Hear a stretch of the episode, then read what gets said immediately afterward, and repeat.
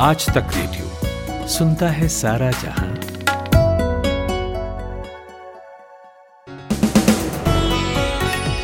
नमस्कार, आज है नवंबर की आखिरी तारीख, बुधवार का दिन है, और मैं आज तक रेडियो पर आ गया हूँ दिन भर लेकर, मेरा नाम नितिन ठाकुर है।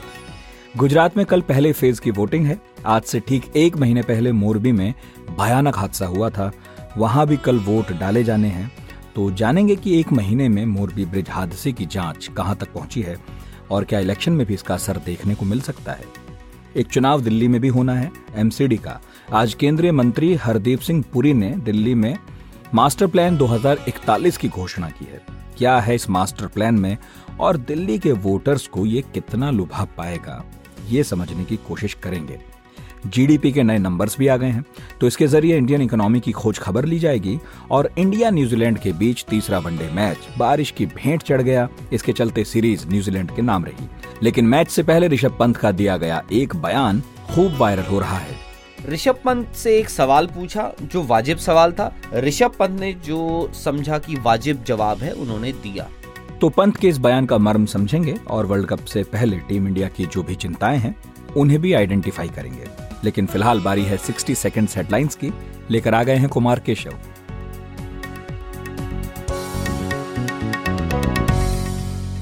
शुक्रिया नितिन।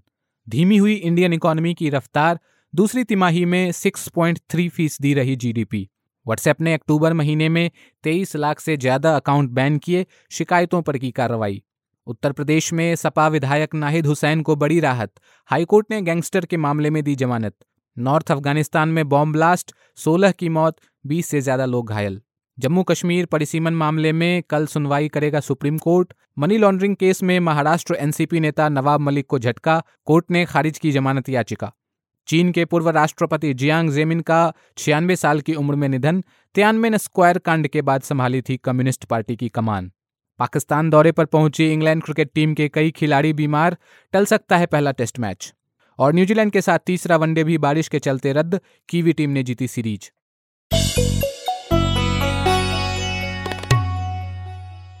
यह दिन भर मैं हूँ नितिन ठाकुर। गुजरात में कल पहले चरण की वोटिंग होनी है। नवासी सीटों पर चुनाव लड़ रहे उम्मीदवारों की किस्मत ईवीएम में कैद हो जाएगी। लेकिन आपको थोड़ा सा फ्लैशबैक में लिए चलते हैं। 30 अक्टूबर 2022 की मनहूस शाम को कई लोगों की ज़िंदगी में अंधेरा हो गया था। मोरबी में मच्छू नदी पर बना सस्पेंशन पुल टूट गया था। और इस हादसे में 135 लोगों की मौत हो गई थी। कई लोग गंभीर रूप से घायल भी हुए थे। सियासी शोर शराबे के बीच इस मामले में पुल की मरम्मत करने वाली एजेंसी के खिलाफ क्रिमिनल केस दर्ज किया गया था। कुछ लोग गिरफ़्तार भी हुए। राज्य सरकार ने मामले की जाँच के लिए पाँच सदस्यों की हाई लेवल कमेटी भी बनाई थी। आज इस हादसे को एक महीना हो गया है तो हमने सोचा कि पता किया जाए कि अब तक क्या जानकारियाँ सामने आई हैं और किन सवालों के जवाब मिलने बाकी हैं। इसके लिए हमने फ़ोन मिलाया गुजरात में आज तक रेडियो रिपोर्टर सौरभ वक्तानिया को, जो लगातार इस हादसे पर जो कुछ हो रहा था उसे फॉलो कर रहे हैं। जी देखिए, मोरबी हादसे को अभी एक महीना आज पूरा हो रहा है, लेकिन जो लोग मारे गए हैं, उनके परिवार वाले को कहीं ना कहीं अभी तक इंसाफ नहीं मिला है। देखिए, ये मैटर जब सुप्रीम कोर्ट में गया था, सुप्रीम कोर्ट के पहले ये ऑलरेडी गुजरात हाई कोर्ट में चल रहा था गुजरात हाईकोर्ट ने इस पूरे मामले का खुद से संज्ञान लिया है। सुमोटो केस पर पूरी जो है सुनवाई चल रही है। लेकिन इस हादसे में आपको सबसे पहले तो बता दूँ कि जब एफआईआर हुई थी, एफआईआर में ही किसी का नाम मेंशन नहीं था। कोई कंपनी का नाम मेंशन नहीं था। जिस कंपनी को ये कॉन्ट्रैक्ट गया था, अजंता ओरेवा, उनका भी इसमें नाम बिल्कुल मेंशन नहीं था। तो कहीं ना कहीं नाम छुपाने की या कहीं ना कहीं जाँच में ढिलाई साफ़ नज़र आ रही है। आपकी जो पहली बार जो गिरफ्तारी हुई थी नौ लोगों की, नौ लोग कौन थे? इसमें नौ लोग वो थे जो वहाँ पे टिकट बेच रहे थे सुपरवाइजर्स थे, जो गार्ड्स थे। लेकिन असली में ये कॉन्ट्रैक्ट किस तरीके से दिया गया? बाद में उसका रिपेयर का काम ठीक से क्यों नहीं देखा गया? अगर म्यूनसिपल कॉरपोरेशन ने बिना एग्रीमेंट किए ये कॉन्ट्रैक्ट अजंता ओरेवा को दिया था तो किस आधार पे दिया? सारी की सारी जाँच अभी भी ऐसी ही पड़ी हुई है। गुजरात सरकार ने तो बहुत बड़ी बात कह दी कि एसआईटी का हमने गठन किया है, आगे की जाँच करेगी। लेकिन अब आप देखेंगे, एक महीना बीत चुका है, लेकिन अभी तक एसआईटी ने आगे कोई भी कार्रवाई नहीं की है।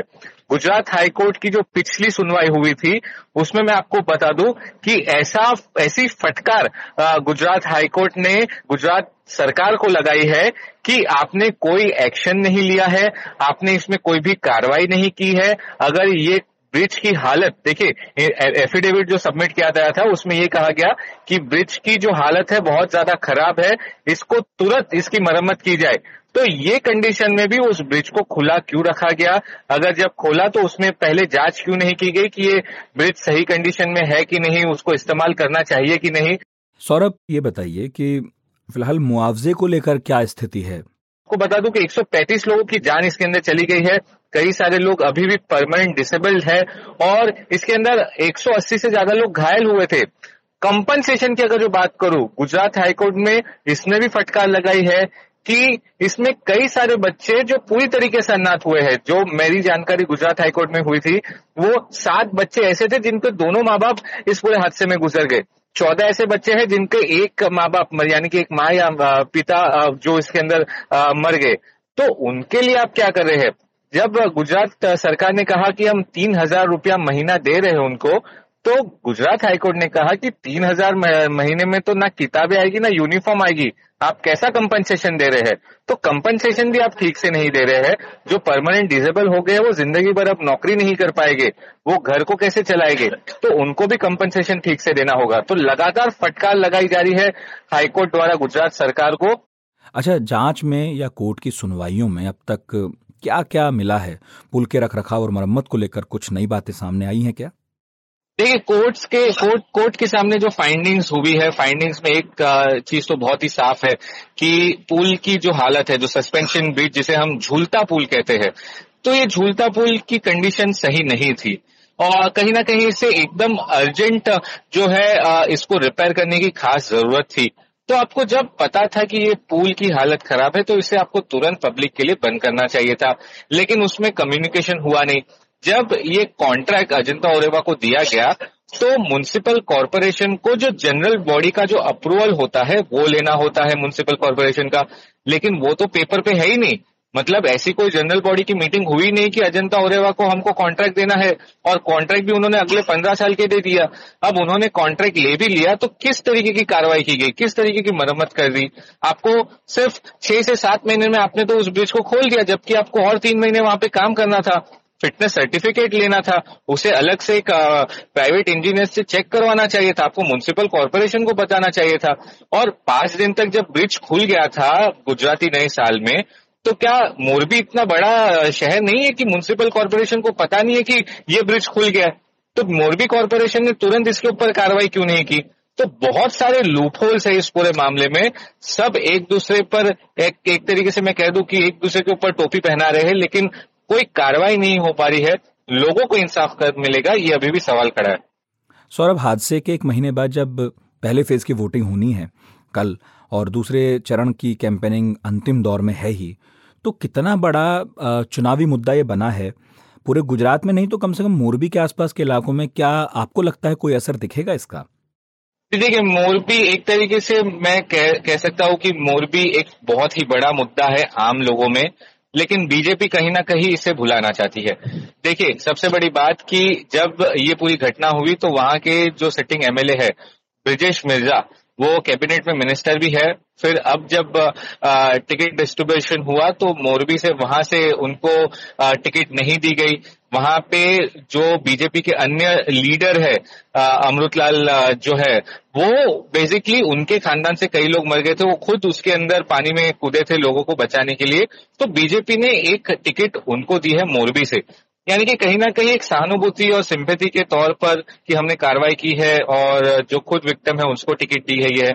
बीजेपी कहीं ना कहीं पूरे हम प्रचार में देख रहे हैं कि मोरबी के जो घटना हुई है, उसे कहीं ना कहीं भुलाना चाहती है। लेकिन कांग्रेस और आम आदमी पार्टी नहीं चाहती, उसके लिए जब भी कांग्रेस और आम आदमी पार्टी बात करती है तो मोरबी का ज़िक्र ज़रूर होता है, करप्शन के मुद्दे पे वो बात ज़रूर करते हैं। अब जब फ़र्स्ट फ़ेज़ का जो कैंपेनिंग है, वो खत्म हो चुका है, कल इस पर वोटिंग होनी है, मोरबी फ़र्स्ट फ़ेज़ में आता है, और फ़र्स्ट फ़ेज़ में मोरबी में कल वोटिंग होनी है। तो लोगों के जहन में ज़रूर कहीं ना कहीं मोरबी के हादसे को लेकर और उसके इश्यूज़ और करप्शन को लेके मतदान होगा। जी, शुक्रिया सौरभ वक्तानिया।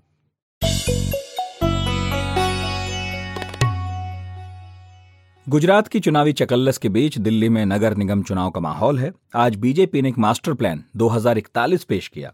इसमें कहा गया कि दिल्ली की अवैध कॉलोनियों को रेगुलराइज किया जाएगा। Urban development minister Hardeep Singh Puri ने बताया कि दिल्ली की आबादी लगातार बढ़ रही है। इसे देखते हुए केंद्र सरकार लगातार गरीबों को घर दे रही है। इस मास्टर प्लान से दिल्ली के 50 लाख लोगों को फ़ायदा पहुंचेगा और जहाँ झुग्गी होगी, वहाँ मकान मिलेगा। अब इस मास्टर प्लान की मियाद तो 2041 है, लेकिन एक्सपर्ट्स बता रहे हैं कि इस घोषणा के ज़रिए बीजेपी 4 दिसंबर को होने वाले निकाय चुनाव में फ़ायदा उठाने की कोशिश कर रही है। इन सब के तर आज कांग्रेस ने एमसीडी चुनाव को लेकर अपना मैनिफेस्टो जारी किया। इसमें उन्होंने गरीबों को RO water purifier MCD schools में डे बोर्डिंग सुविधा और पिछले बकाया हाउस टैक्स माफ़ करने का वादा किया है। दूसरी तरफ़ आम आदमी पार्टी बीजेपी के पंद्रह सालों के शासन पर सवाल उठा रही है और एमसीडी में भी केजरीवाल के पार्षदों को जिताने की अपील कर रही है। अब सवाल उठता है कि एमसीडी चुनाव के लिहाज से मास्टर प्लान 2041 कितना प्रासंगिक है? इसका गुणागणित क्या है? और ये सब जानने के लिए हमने बात की दिल्ली में आज तक रेडियो रिपोर्टर राम किंकर सिंह से। मास्टर प्लान हर बार जैसे दिल्ली की जनसंख्या बढ़ती है, उस हिसाब से अलग अलग सालों में ये आता है। अब मास्टर प्लान जो नया आया है, उसको लेकर के बहुत सारे ऑब्जेक्शन, सजेशंस जो है, पब्लिक डोमेन में रखे गए हैं कि उन ऑब्जेक्शन, सजेशंस पर लोगों की राय क्या है। कई सारे मार्केट एसोसिएशंस हैं, उन्होंने बहुत सारी जगहों पर आपत्ति जतलाई है कि जो मास्टर प्लान में उनके लिए जो चीज़ें हैं, जैसे सपोज़ कीजिए कि जो मास्टर प्लान में यह साफ़ तौर पर कहा गया है कि जो लोग होंगे, यानी उन्हें सीलिंग का डर नहीं होगा, उन बहुत सारी चीज़ों को जो है उनको ठीक कर दिया जाएगा। लेकिन कोई स्पेसिफिक जो कह सकते हैं फ्रेमवर्क है वह चाह रहे हैं। चाहे वो व्यापारी हों, कारोबारी हों इंडस्ट्रियल एरिया में काम करने वाले लोग हों तो यही वजह है कि अभी जो है ऑब्जेक्शन सजेशंस का जो सिलसिला है वो चल रहा है। क्योंकि दिल्ली की आबादी जो है ढाई करोड़ से ज़्यादा का है और वक्त वक्त के साथ वो बढ़ती जा रही है। और ऐसे में, चूँकि दिल्ली जो है और राज्यों से लोग यहाँ आते भी हैं तो उनको घर चाहिए। अब जो घर दिलने का काम है, वो डीडीए का काम है और दिल्ली सरकार के अंतर्गत दूसिप का काम है। अब वह कितना ज़्यादा जो है, ये एजेंसियाँ काम कर पाती हैं। तो ये सब कुछ जो ब्यौरा होता है, वो मास्टर प्लान में होता है। और अव्वल तो यकीन मानिए कि ऐसा दिल्ली की स्थिति है कि तकरीबन दशकों से जो सीवर लाइन है, वो भी बदली नहीं गई है। यानी अंग्रेज़ों के ज़माने में जो सीवर लाइन बीची थी, वो आज भी वैसी की वैसी हैं। तो मास्टर प्लान के तहत बहुत सारी ऐसी चीज़ें एक कंसोलिडेटेड फॉर्म में आएँगी। जिसके ज़रिए एक दिल्ली का बदला हुआ रूप दिखाई देगा। राम, अब इस प्लान का विजन तो जो है 2041 का है। नारा भी दिया गया जहाँ झुग्गी, वहाँ मकान का। लेकिन क्या बीजेपी को ये नारा चुनाव में बढ़त दिला पाएगा? खासकर जो मिडिल क्लास वोटर्स हैं, वो क्या सोचते हैं? देखिए, अगर आप दिल्ली को देखें तो दिल्ली को कहा जाता है कि यहाँ पर पहले सीलिंग सीलिंग रोकने के लिए जो है बहुत सारी कमेटी बनी। सुप्रीम कोर्ट ने जो है कई सारी कमेटियाँ बनाई। लेकिन जो स्थिति है, यानी अवैध निर्माण की जो स्थिति है, वो रुकी नहीं। ऐसा इसलिए होता है क्योंकि डीडीए आज भी लोगों को, जो दूसरे राज्यों से आ रहे हैं, उनको घर दिलाने में बिल्कुल भी पीछे रहा है। यानी वो कामयाब नहीं हो पाया है। और अभी तो आप देख रहे हैं कि तकरीबन 1600 सो ज़्यादा अनधिकृत कॉलोनी है और उन सभी कॉलोनियों में जो है चीज़ें लगातार चल रही हैं। बहुत सारी ऐसी एफ्लुएंट कॉलोनीज हैं। तकरीबन अड़सठ ऐसी एफ्लुएंट कॉलोनी हैं जिनको अभी दर्जा नहीं मिला है। यानी वहाँ पे लोग सालों से रह रहे हैं, दशकों से रह रहे हैं। बावजूद इसके, वह अपने घर का पावर ऑफ़ अटॉर्नी नहीं करा सकते। वह अपने किसी शख्स को या अपने किसी जानकार को वह हैंड नहीं कर सकते। क्यों? क्योंकि उनका टाइटल भी क्लियर नहीं है। तो ऐसी बहुत सारी स्थितियाँ हैं जो अभी बहुत क्लियर होनी बाकी हैं। और अभी जो मैं देखता हूँ कि यह सिर्फ़ दिल्ली के मुख्यमंत्री अरविंद केजरीवाल की काट के लिए लाई गई है, क्योंकि जो एक वर्ग ऐसा है जो फ्री का बिजली पानी लेता है और वो निम्न मध्य वर्ग है और वह बहुत ही जो है लोअर तबका है, जो झुग्गी स्लम में रहता है क्लस्टर में रहता है अनऑथोराइज कॉलोनी में रहता है, अवैध कॉलोनी में रहता है, बाकायदा वह इस चीज़ से प्रभावित है।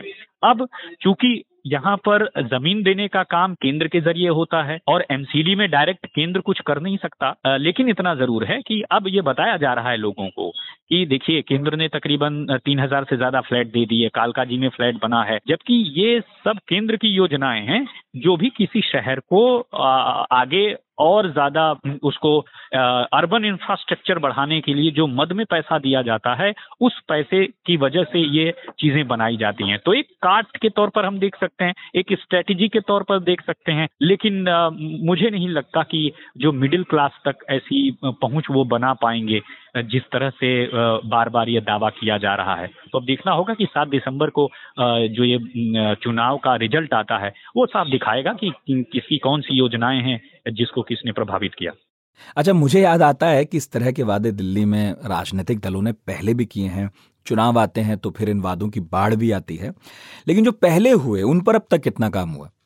देखिए इससे पहले बहुत सारी राजनीतिक पार्टियों में केवल बीजेपी की बात नहीं करता बहुत सारी राजनीतिक पार्टियों ने अलग अलग मौकों पर चुनाव के वक्त बहुत बड़ी घोषणाएँ की। वो घोषणाएँ जो पॉपुलिस्ट हुई यानी लोक लुभावन हुई, लोगों के दिलों को छू गई। बावजूद इसके, जब उसमें इम्प्लीमेंटेशन की बात आई तो ऐसा कुछ नहीं हुआ। जैसे एमसीडी ने कहा था कि दिल्ली बीजेपी ने कहा था कि वह सबको मकान दे देंगे। अभी तक वो नहीं हो पाया। उन्होंने कहा था, हम कूड़े के पहाड़ को खत्म कर देंगे, अभी नहीं हो पाया। और 2024 में फिर लक्ष्य दिया गया है कि कूड़े का पहाड़ वो खत्म करेंगे। तो यह ऐसी चीज़ें हैं जो लोगों को एक बार जोड़ती तो हैं। लोग अट्रैक्ट तो होते हैं, लेकिन उस पर एक्शन कितना होता है, ये देखने वाली बात होगी। दूसरी तरफ़ जैसे मिनी पार्षद की बात आ गई।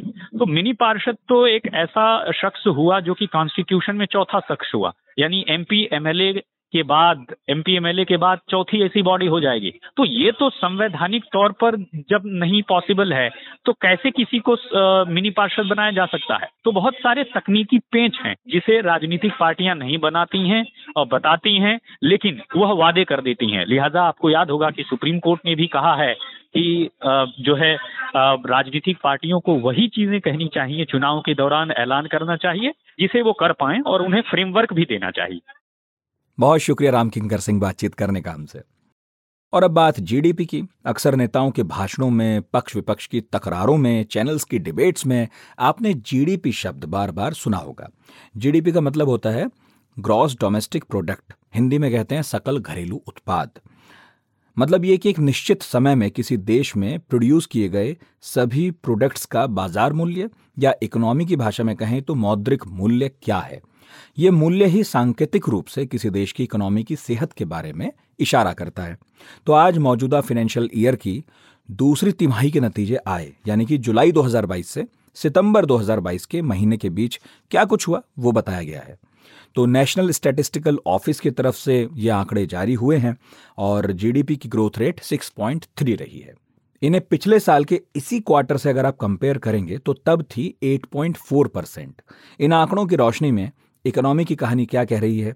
क्या हालत सुधरी है या और गिरी है? इसे आसान भाषा में समझने के लिए हमने संपर्क किया बिज़नेस टुडे में कॉरेस्पॉन्डेंट रजत मिश्रा से। और उनसे पूछा कि क्या वजह रही जिससे ग्रोथ रेट में पिछले साल के क्वार्टर की तुलना में इस साल लगभग दो परसेंट की गिरावट आई है। तो सबसे पहले हमें ये समझना होगा कि जो हम जीडीपी ग्रोथ जो नंबर्स आज आए हैं 6.3 percent for the second quarter of financial year 23 और इसी पिछले साल सेम क्वार्टर में eight point four percent growth थी और लास्ट क्वार्टर में thirteen point five percent growth थी। तो लास्ट क्वार्टर से इस बार मतलब लास्ट ईयर से एट पॉइंट फोर से हम लोग सिक्स पॉइंट थ्री पे आ गए और अगर हम क्वार्टर वाइज देखेंगे तो थर्टीन पॉइंट फाइव से हम लोग सिक्स पॉइंट थ्री पे आ गए।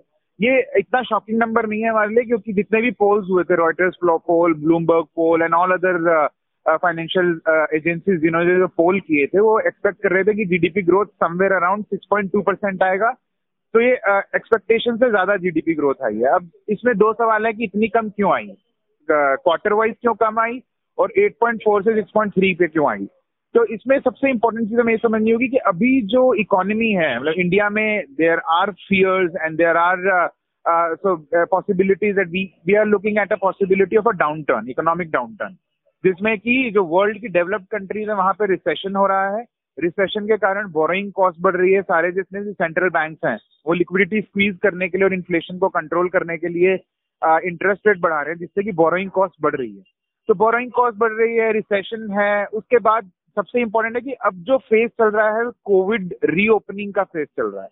ठीक है? जो पेंटअप डिमांड थी, वो डी एक्सेलरेट हो गई, क्योंकि जब पैंडेमिक के बाद एकदम से इकोनॉमी ट्रैक पे आई थी तो डिमांड भी बूम पे थी। वो चीज़ अब फेड हो रही है पहला वो और बोरिंग कॉस्ट इन दो चीज़ों की वजह से मुझे लगता है कि जीडीपी ग्रोथ नंबर 6.3 परसेंट पे पहुँचा है year wise also and quarter wise also Rajat दूसरा सवाल यह है मेरा कि अगर हम सेक्टर वाइज बात करें तो किस सेक्टर ने अच्छा परफॉर्म किया किसने खराब किया? को जब ये देखना होता है कि कौन से सेक्टर्स अच्छा परफॉर्म कर रहे हैं कौन से सेक्टर खराब परफॉर्म कर रहे हैं तो जब जीडीपी का नंबर आता है ministry of statistic and programme implementation के द्वारा तो उसमें एक पैरामीटर को हम देखते हैं, जिसका नाम होता है जीवीए ग्रॉस वैल्यू एडेड ये डिटरमिन करता है कि कौन से सेक्टर में कितना एक्सपेंशन हुआ और कितना कॉन्ट्रैक्शन हुआ. तो एक्सपेंशन मतलब बढ़ना और कॉन्ट्रैक्शन मतलब घटना. तो जो आज दो सेक्टर्स जो जिनमें कॉन्ट्रैक्शन देखने को मिला है जीवीए में, वो थे माइनिंग एंड मैन्युफैक्चरिंग ये दो ऐसे सेक्टर थे जिसमें कॉन्ट्रैक्शन देखने को मिला जीवीए यहाँ पर कॉन्ट्रैक्ट हुआ. So they basically we can say that these two sectors are the worst performers now who all are doing pretty well तो एग्रीकल्चर इज़ द वन जहाँ पे जीवीए एक्सपैंड हुआ है। उसके बाद trade hotel communication and broadcasting segment दूसरा था, जहाँ पे एक्सपेंशन हुआ है। उसके अलावा और भी जितने भी सेक्टर्स हैं, वहाँ पे हमने ये देखा है कि एक्सपेंशन हुआ है, जिसका मतलब है जीवीए ग्रोथ हुआ है। तो अगर मैं बोलूँ कौन अच्छे थे तो माइनिंग और मैन्युफैक्चरिंग के अलावा ऑलमोस्ट हर सेक्टर में बढ़त हमने देखने को मिली है। अभी जो हालात बन रहे हैं, रजत, कई देश जो हैं फाइनेंशियल क्राइसिस से गुजर रहे हैं। इन हालात में भारत के जो आंकड़े हैं वो क्या कहते हैं, वो क्या मायने रखते हैं? देखिए इसको मैं इस बात से बताना चाहूँगा कि अभी तक जितनी भी रेटिंग एजेंसीज थी, ICRA CRISIL Moody's RBI for that matter जिस भी एजेंसी का आप नाम ले लीजिए Standard and Poor's Jefferies and all that जिस भी एजेंसी का नाम ले लीजिए, सबने, जिस भारत की जो ग्रोथ प्रोजेक्शन थी फाइनेंशियल ईयर ट्वेंटी थ्री के लिए, उसको उसको रिड्यूस किया है। मान लीजिए मूडीज का I think seven point seven percent था, जो कि अब सात परसेंट हो गया है। ठीक है? तो जितनी भी ग्रोथ प्रोजेक्शन थी, वो सब डाउनवर्ड रिवीजन हुआ है, उनको कम किया गया है। किसी की 7.3 थी, उसका 7 हो गया। किसी की 6.5 थी, उसका 6.2 हो गया। तो ये जो डाउनवर्ड ग्रोथ प्रोजेक्शन हुआ है, ये ये दर्शाता है कि जो वर्ल्ड के फाइनेंशियल क्राइसिस चल रहे हैं, उसका पूरा इम्पैक्ट इंडिया को देखने को मिलेगा। जो डेवलप्ड कंट्रीज़ में रिसेशन आएगा तो उसका इम्पैक्ट ऑब्वियसली इंडिया को देखने को मिलेगा। वो स्लो डाउन की फॉर्म में हो सकता है। So deep like slowdown crisis जहाँ पर मंदी की एक एक थीम मतलब there will be probability of slowdown reaping in to the every sector of this country तो ग्रोथ प्रोजेक्शन के हिसाब से हर जगह डाउनवर्ड रिविजन हुआ है तो मुझे लगता है कि ग्रोथ के हिसाब से जितना भी फाइनेंशियली वर्ल्ड और डेवलप्ड कंट्रीज़ में चल रहा है, वो फेवरेबल नहीं है इंडिया के लिए। Thank you so much Rajat हमसे बात करने के लिए।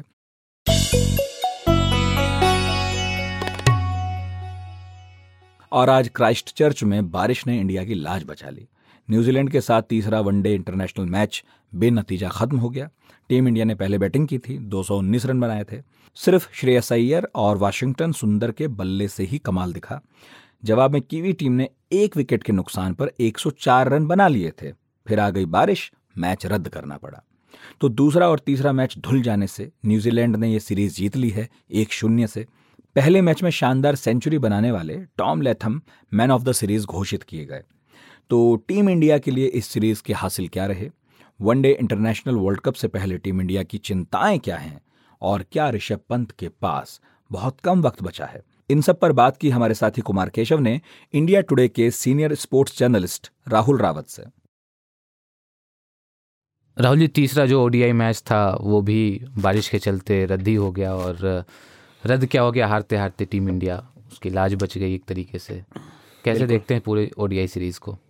यार कैसे देखा जाए? मतलब आपके देखिए रेगुलर प्लेयर्स जो है, जो सो कॉल्ड आपकी जो मेन टीम है ए टीम तो खैर कह नहीं सकता क्योंकि ए टीम आपकी इस वक्त बांग्लादेश में खेल रही है।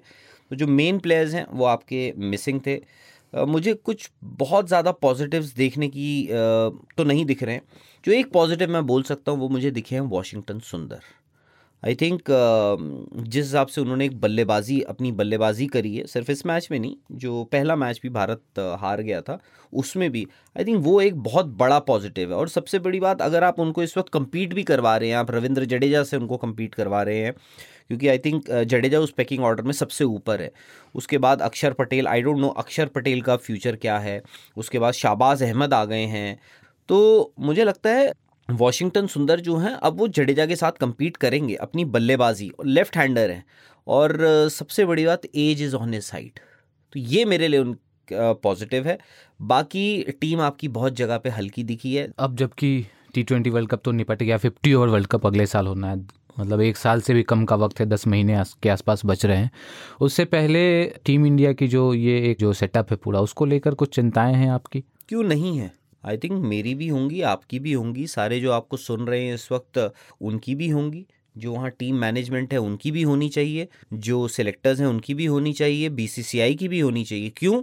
क्योंकि आप आज भी उसी दिक्कत से जूझ रहे हैं जो आज से चार साल पहले या तीन साल पहले 2019 वर्ल्ड कप जो ओडीआई हुआ था, उसमें आप जिस दिक्कत से जूझ रहे थे, जिस दिक्कत से आप 2021 में जूझ रहे थे टी ट्वेंटी वर्ल्ड कप में, जिस दिक्कत से आप इस साल 2022 में जो अभी टी ट्वेंटी वर्ल्ड कप हुआ है, उससे जूझ रहे थे। आपका टीम कॉम्बिनेशन क्या है?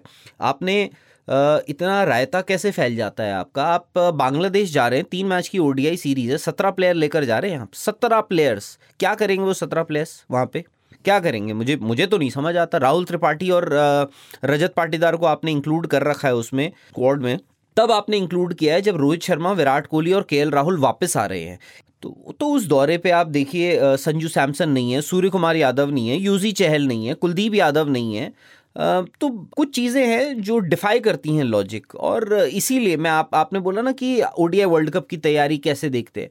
तो आपको पहले थोड़ा सा ना स्ट्रीमलाइन होना पड़ेगा। जैसे जैसे अगर दस महीने दूर है यहाँ से वर्ल्ड कप तो आपको जो दायरा है सोच का जो दायरा है उसको छोटा करना है ना कि और बड़ा करना है। अदरवाइज़ आप वो बोलने में सुनने में बहुत अच्छा लगता है problem of plenty but that problem of plenty जो है ना it creates plenty of problems तो वो दिक्कत है। बिल्कुल।